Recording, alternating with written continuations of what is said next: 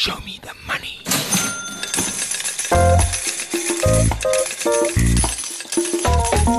This is the Money Web Be a Better Investor podcast, picking the brains of professional investors on their investment strategies, successes, and mistakes. Your host, Ryk van Welcome to this week's edition of the Be a Better Investor podcast. It's a podcast where I speak to leading investors and business leaders about investments and how they approach investments in their personal capacities. And we try to get a sense of how they analyze investment opportunities and uh, whether they have more hits than misses in their portfolios. My guest today is investment legend John Biccard. He has a reputation as being one of the best fund managers in the country. He is also seen as one of the country's foremost deep value or contrarian investors, and he invests in uh, mostly unpopular shares which most other asset managers steer away from. John, thank you so much for joining me. Uh, how do you feel about the title of being one of the leading contrarian investors in the country? I would imagine it's between you and Piet.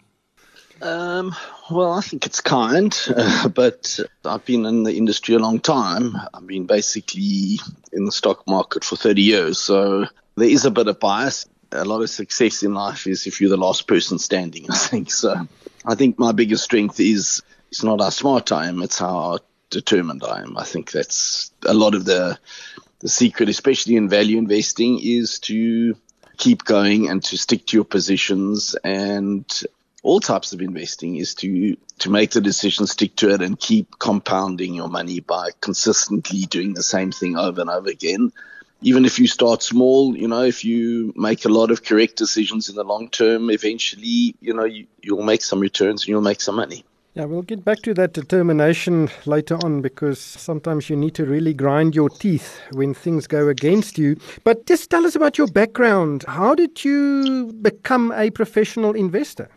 So, after I studied, I joined the sell side, which is the stockbroking industry, and that was in about 1990 and I joined a company called Simpson McKee Stockbrokers. And basically, I was a sales analyst for 10 years. So, you know, that is analyzing and writing reports um, for the asset management industry. Then eventually, Simpson McKee got bought out by HSBC and I worked for them for a few years. And then after 10 years, I wanted to go onto the buy side, that is, invest the money rather than advise the people who are investing the money. And I joined Investec basically 10 years into my career, 20 years ago. And the last 21 years, I've been with 91, which is the old Investec. And I've been running the value fund for that full 21 years. And before that, how did you decide to pursue a career in investments and investing? I mean, I've always been interested in the stock market, even when I was 20. But, you know, at 20, you don't really know what you're going to do exactly. You know, when I finished studying, I actually had a range of job interviews from retail to industrial companies, and I happened to just get a job interview at the at Simpson McKee Stockbrokers, and I got hired. So I can't say I spent my whole life wanting to be that because I think at 24 years old you don't really know what you want to do. But I did have a financial degree, and it looked an interesting job, so that's how I got into it. And then, you know, for the first five years, I didn't really know what was going on at all. So I, you know, I was learning and writing reports, but I can't say I was a value investor then. I mean, I, I always probably had that bias, but I only really worked that out after five to 10 years in the market. Although I think everyone does have a natural investment style. So because I'm a bit of a pessimist, let's say I always see what can go wrong more than what can go right. I think I'm naturally biased to become a value investor, but I only really became a value investor properly, as in I worked out what exactly I would, how I'd like to invest after 10 years in the market. So that's the other thing. It takes some time to work out what kind of investor you are. And it doesn't really matter. I mean, obviously, I'm a value investor and that's how I do it, but you can actually make money as a growth investor or as a momentum investor. But the secret is to work out what style you like and then to stick to it and not to flip flop between the styles. You know, like you know, you're a value investor, but then the share halves and then you sell it all and then you buy something that's doubled because you want to be a growth investor. The secret is to work out what your strengths and weaknesses are and your plan and then to consistently stick to it in the long term. And the long term means, you know, 10 years of the same kind of investing and not, and for investors, you're not investing mm. their own money. even if you're buying funds, you know, the funds are like shares. You know, if you're buying funds and you, you decide you like a fund, you've got to stick to it. You can't change if the fund starts doing badly. Yeah, you also call that experience because uh, yes. uh, history seems to repeat itself. But what was the very, very first share you bought in your personal capacity? I think there was an old share on the JSE. I think it was called Msauli, Msauli and asbestos, I think it was. That's how long ago it was. People still were mining asbestos 30 years ago but I I didn't really know. You know, I think that was the first share I bought, but it was literally in those. You know, I was 20 years old. I was like looking at the chart and saying, "Looks good," and they've got a nice mind, but I didn't really know what I was doing. But you also have a big personal investment portfolio. Do you manage that portfolio differently to the value fund you manage at 91? No. So you'll see, and it is quite easily disclosed these days what personal holdings everyone holds. The shares that I hold are all found in the 91 value fund. So, I mean, I've got quite a lot of my money in the fund as well. But what I found is, especially in the smaller cap shares, when there's great opportunities, I buy. First of all, we have very strict dealing regulations at 91. So, it's a very well regulated process. So basically, I buy as many of a share that I can for the clients and when I'm finished doing that, then I buy, if I like the idea, then I buy for myself too. And then correct way is I first sell out the clients and then I sell myself out after that. So in institutional asset management, you know, if you've got too concentrated a portfolio, that is, if you have 10 shares at 10% each, your short term volatility of returns goes up a lot. And in institutional money management, people don't like so much volatility because it makes the client nervous. So Whereas in my personal capacity, I don't mind having 10 shares, and basically I have 10 shares. And generally, there'll be smaller cap ideas, and there'll be the 10 best ideas in the value fund I will have as my own personal investments too. Is it biased towards South African stocks? Yes, because most of my money is in Rand. So, yes, it is because it's, you know, a Rand investment. Yeah. And actually, in the last few years, especially in the small and mid cap space, I think South African small and mid cap shares will compete with any global idea in terms of, in dollar terms, of being great value and give you great returns. And that's actually been correct in the last two or three years. You know, two years ago, South African mid cap shares in dollars probably got to a 20 year low in terms of price and valuation. And that's the time when you need to obviously put as much as you can into them. And in the fund and my personal capacity, I did that. Yeah, but the mid caps and small caps performed very poorly for around a decade, the uh, yes, 2010 to 2020. Correct. And you spoke about determination earlier. How long do you stomach that poor performance before you realize, listen, maybe my approach isn't working? Mm, you don't. You keep going. You do the work to start with and if you bought the share at sufficiently low valuation, it doesn't really matter if the share halves, you just buy more. And if it halves again, you buy more still. So obviously, every time. what do you call that? Averaging? Share, averaging, well, it's a massive thing. You know, I mean, it's unlikely just on the averaging. It's very unlikely just because I've done the work and I decide the share's cheap and it's the share's down whatever percent. It's very unlikely that the share's going to turn up on the day that I happen to buy it. you know, you could be wrong by three years or four years, and but it doesn't matter if you have done the work and you buy it and it goes down the next day, you buy more. And then every time it takes another step down, you'd go and check the numbers again and check that there hasn't been some material change. And the truth of the matter is 95 out of 100 times nothing has changed and you keep buying. Occasionally, 5 out of 100 times something has fundamentally changed or that's worse than the situation. In that case, maybe you don't buy more. And then maybe one out of a hundred times I actually change my mind and sell the share at a loss. But if you've done the work to start with, and if you've bought the share with a sufficient margin of safety that you think this share is worth 100 and you're buying it at 50, it's very unlikely that something's going to change that's going to change your fair value from 100 to 50. It's going to change it from 100 to 80 or 100 to 90 or 100 to 120. But if you bought it at a 50% discount to what you think the fair value is, the odds are you, you can keep buying it. You know, it's not, it's unlikely that things are going to change enough to change that valuation down by 50%. And that's the secret. And I think people often then lose faith and lose confidence in the investment and they sell out. And generally, that's the bottom. And the point is, on time, it doesn't matter to me how much time it takes because generally, this sort of investing, you make nothing, you make nothing. In fact, probably in year one, you lose money, in year two, you lose money and then invest. But year, whatever the catalyst comes to unlock the value, you make an outsized return in that third year or fourth year or fifth year to compensate for the fact that you had to wait for two or three years. And I think a good example would be Impala Platinum. You know, Impala Platinum, we made a lot of money on in the last five years. Impala was a 300 Rand share. We started buying at 80 Rand after it had been falling for like six or seven years. The share actually bottomed at 20 Rand. So you need to think about that. We started buying at 80, and like three years, four years later, the share was 20.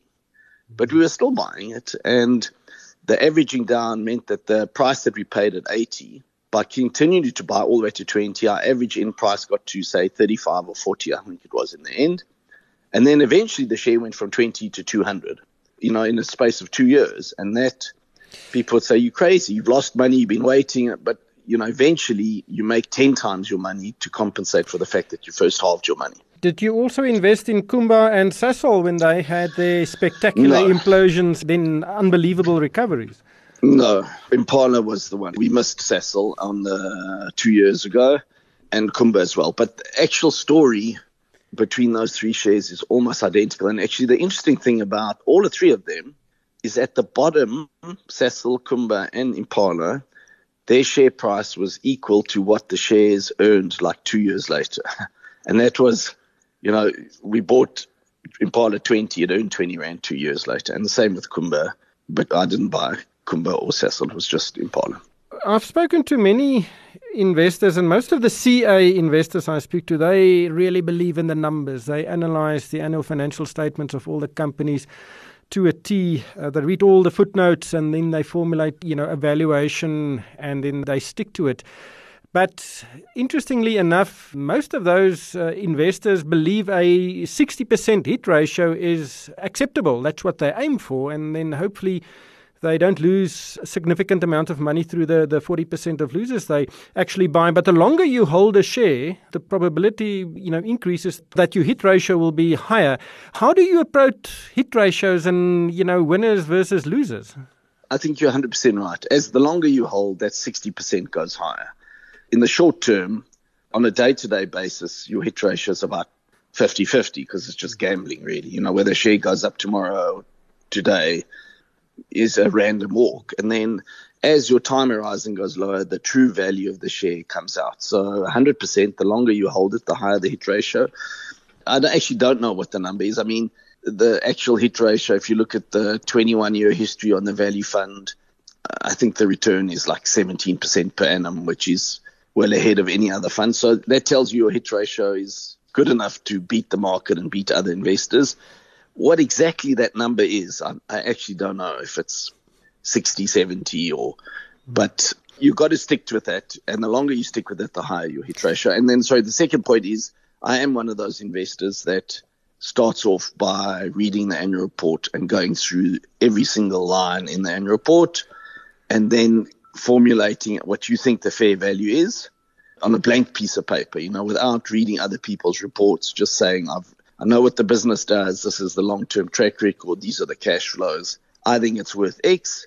And if it's trading at a 50% discount, that, that's when we get interested. Is that your investment methodology to analyze the actual numbers? Because I know of other fund managers who speak to ex employees, they speak to suppliers, and they speak to clients about a specific company because in most cases you get a lot of makeup on perspectives when you read the annual report or when you speak to the executives. Uh, do you use other methods to influence that valuation?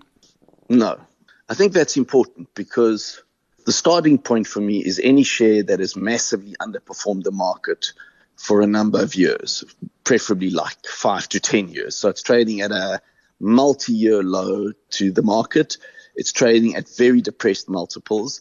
And unfortunately, the case is when that happens, generally the company has problems. So it doesn't really help to go speak to suppliers or even the management because all you're going to do is hear more news about the problems in the industry or the company. And that's going to actually dilute your conviction to buy the share. So I actually speak to management very little and certainly don't bother to speak to suppliers or people in the industry because I can tell you it's only going to be bad news. And so there's no point in just rehashing the bad news. The bottom line is you've got to look at the fundamental value of the business and say the starting point is the problems in the industry or the company in the long term will get resolved and the value will get unlocked. So just to bring it to practical things, a good example, the biggest holding in the value fund at the moment is Tiger Brands. And Tiger Brands was 400 Rand a share five years ago. Today it's 140. It's trading at an all time low relative to the JSE.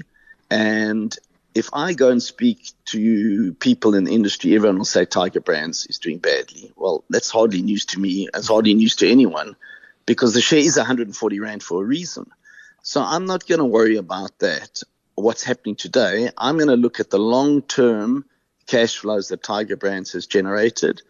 I'm going to look at the brands that they've kept for 100 years. I'm going to look at their balance sheet and I'm going to say the problems they have, which some of it is self inflicted and some of it is the industry because food inflation is very high and it's crimping their margins. When those things mean revert to what's happened in the last 10 or 20 years, the deep value that's in the share will be unlocked. And I just keep checking the balance sheet and the numbers and sort of the anecdotal evidence of what's happening day to day is irrelevant to me. You've referred now to Tiger Brands. Are there other yes. shares you are buying now to hold for 10 years plus? Yes. So the new shares that we bought in the last six months are Tiger Brands, Netcare, Spar, and Reunert. And all of these shares have one thing in common. All of them are maybe between 40 and 70% below their all time highs, where the market is close to its all time high. So they have massively underperformed the market. All of them pay very nice, we're talking between 5 and 7% dividend yields. All of them have healthy balance sheets. All of them are essentially good businesses that have fallen on, for various reasons, on harder times. And the market's become disinterested in them. You know, you go back to Tiger Brands, you know, when the share was 400 Rand, which was only five years ago, the narrative of Tiger Brands is it's the leading food company in South Africa. It's got 11 number one brands in South Africa. It generates lots of cash. It's growing. It's a great business. And people pay 20 times earnings for that. Then in the last five years, we can list all the things that have gone wrong. The earnings have basically halved, not halved, they're down for you know, 60% in the last five years. And now the share trades on 11 times earnings. So the earnings are depressed. And at the same time that the earnings get depressed, the PE gets depressed. And that's a mistake the market makes over and over again. When the earnings go up and the company's doing well, they pay a high PE. So you get a double whammy. You're paying the earnings are at the high level. I mean, five years ago, Tiger Brands was earning nearly 20 Rand a share, and the market was over 400. So the market paid more than 20 times earnings for the higher earnings. Today, our Tiger Brands earning 13 Rand a share, and the market's paying 11 times earnings for it. And I can tell you, Tiger Brands is identical company as it was five years ago. People don't think so, but I can tell you it is. So that's what you've got to do. You do the work and you wait. And the truth is, Tiger Brands will take years for something to happen that will unlock the value, and people don't have the patience. But then one year, suddenly the earnings will start growing again and the P will expand. And that was when you will make those outsized returns. Let's talk about retail investors. What is your perception of South African retail investors? Are they good, maybe relative to US retail investors or amateur investors? I don't really know the answer to that. But I would say American retail investors, from what I see, a lot of them aren't investors. Obviously, the US has been in a 15 year massive, one of the biggest bull markets of all time, which culminated at the end of last year in one of the biggest bubbles you've ever seen in valuation. So, US investors, most of them aren't investors at all. They're just speculators in a bubble. Where South Africa has been the opposite. We've basically been in a terrible stock market for 10 years. So, the odds are South African investors are more investors than American investors are because they are when there's a massive bull market, people's basic investment capability gets thrown out the window because you just everything's going up. You just turn into a, a punter more than an investor. The so Robin- that's all I'd say. But I don't actually know about the specific skills. But I can tell you that in the American market, if you just follow what happens in Twitter and in social media and that, no one's really worrying what anything is worth. They are just trying to catch the, the thing that goes up next week. The Robin Hood effect.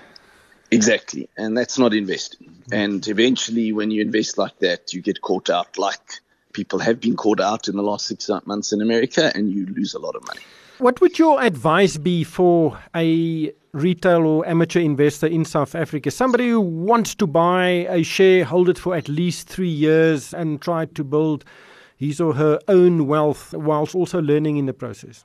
You know, to start with, I think the first thing I'd say is you mustn't worry if you don't have a lot of money because you've got to start somewhere, you know. And if you start with 10,000 Rand and you make 10%, you'll say, oh, that's it's only a thousand Rand. But, you know, you have to turn your 10,000 Rand to 100,000 Rand, then to a million Rand. And when you make the 10% on a million Rand, you know, then you're making 100,000 Rand, you're making proper money. So you've got to start somewhere and compound the money because, you know, in year 20 is when you'll make the real money when you make percentages on the real money. So you've got to start somewhere. The second thing is you must select your style and the way you want to invest and stick to it. Again, obviously, I'm a value investor. I can tell you how I do it, but you don't have to do it like that. But you must keep a consistent style. And then, thirdly, if you decide you want to buy fundamentally underpriced shares, start by looking at all the losers on the JSE. Take the annual report, try and understand the business, the industry they're in, and then understand the numbers. And then, very importantly, make sure there's a margin of safety, you know, that there's not too much debt on the balance sheet, or preferably there's cash, and the valuation multiple is low and it's out of favor. And, you know, those are the starting points. And obviously, it helps if you've got some financial knowledge that you can actually analyze the financials, but, you know, that's something you can learn in time as well. What has been your best investment ever, and what has been your worst one ever? Hmm. So, the worst investment ever was Intu, which was the old Liberty International, which was highly leveraged and was a play on UK property. It was at the limit of the kind of leverage that we had, and then COVID hit at exactly the worst time and shut down the retail side of their business, which really resulted in liquidation. We lost all our money on Intu. So that's probably the worst investment. And the best investment, 20 years ago, Cashbuild, which is a massive business today. You know, it's 280 Rand a share. Cashbuild traded at one Rand a share, I think it was. And I always remember looking at Cashbuild at that particular time, it was 20 years ago. The share was one Rand the market they had, uh, they had um, like 20 million shares in issue. So the market cap was 20 million rand for Cashbuild, and they had no debt. And in those days, I always remember the turnover was a billion rand. So uh, they ran into some short-term problems with stock holdings and stock losses. So they didn't make anything. So they were making no money. So the market said the business is worth nothing. And I remember looking and thinking, it's a 20 million market cap and uh, there's no debt. So for the whole business, you pay 20 million rand, but you've got a billion rands worth of turnover. And that's a nice way to look at it. You say, how can a billion rands worth of building product sales in a good brand name be worth only 20 million rand? And that share then went from one rand to 100 rand in the next whatever six or seven. Do you years. still and hold it? Uh, no, unfortunately, that's the other thing. Value investors always sell too early. So bought it at one rand. Probably I actually can't remember what level I sold it. I probably sold it at thirty or forty or whatever. Then went to hundred, and eventually actually went to four hundred. But you know, then things changed, and you know, those are the kind of you buy those heavily distressed assets.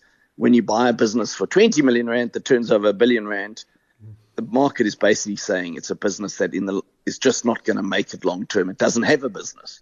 And anyone who goes into cash Cashbuild share will see it does have a good business. John, thank you so much for your time and insights and for sharing your insights today. I think it's been a wonderful discussion. And thank you. And uh, hopefully, Tiger Brands and the other companies you've mentioned within 10 years' time, they mirror Cashbuild.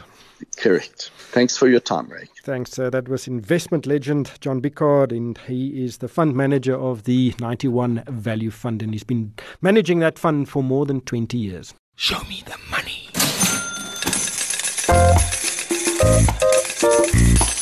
That was the Money Web, Be a Better Investor podcast with Ryk van Niekerk. Thanks for listening. Catch up and listen to all the MoneyWeb podcasts on moneyweb.co.za or the app. MoneyWeb, your trusted source for business and investment insights.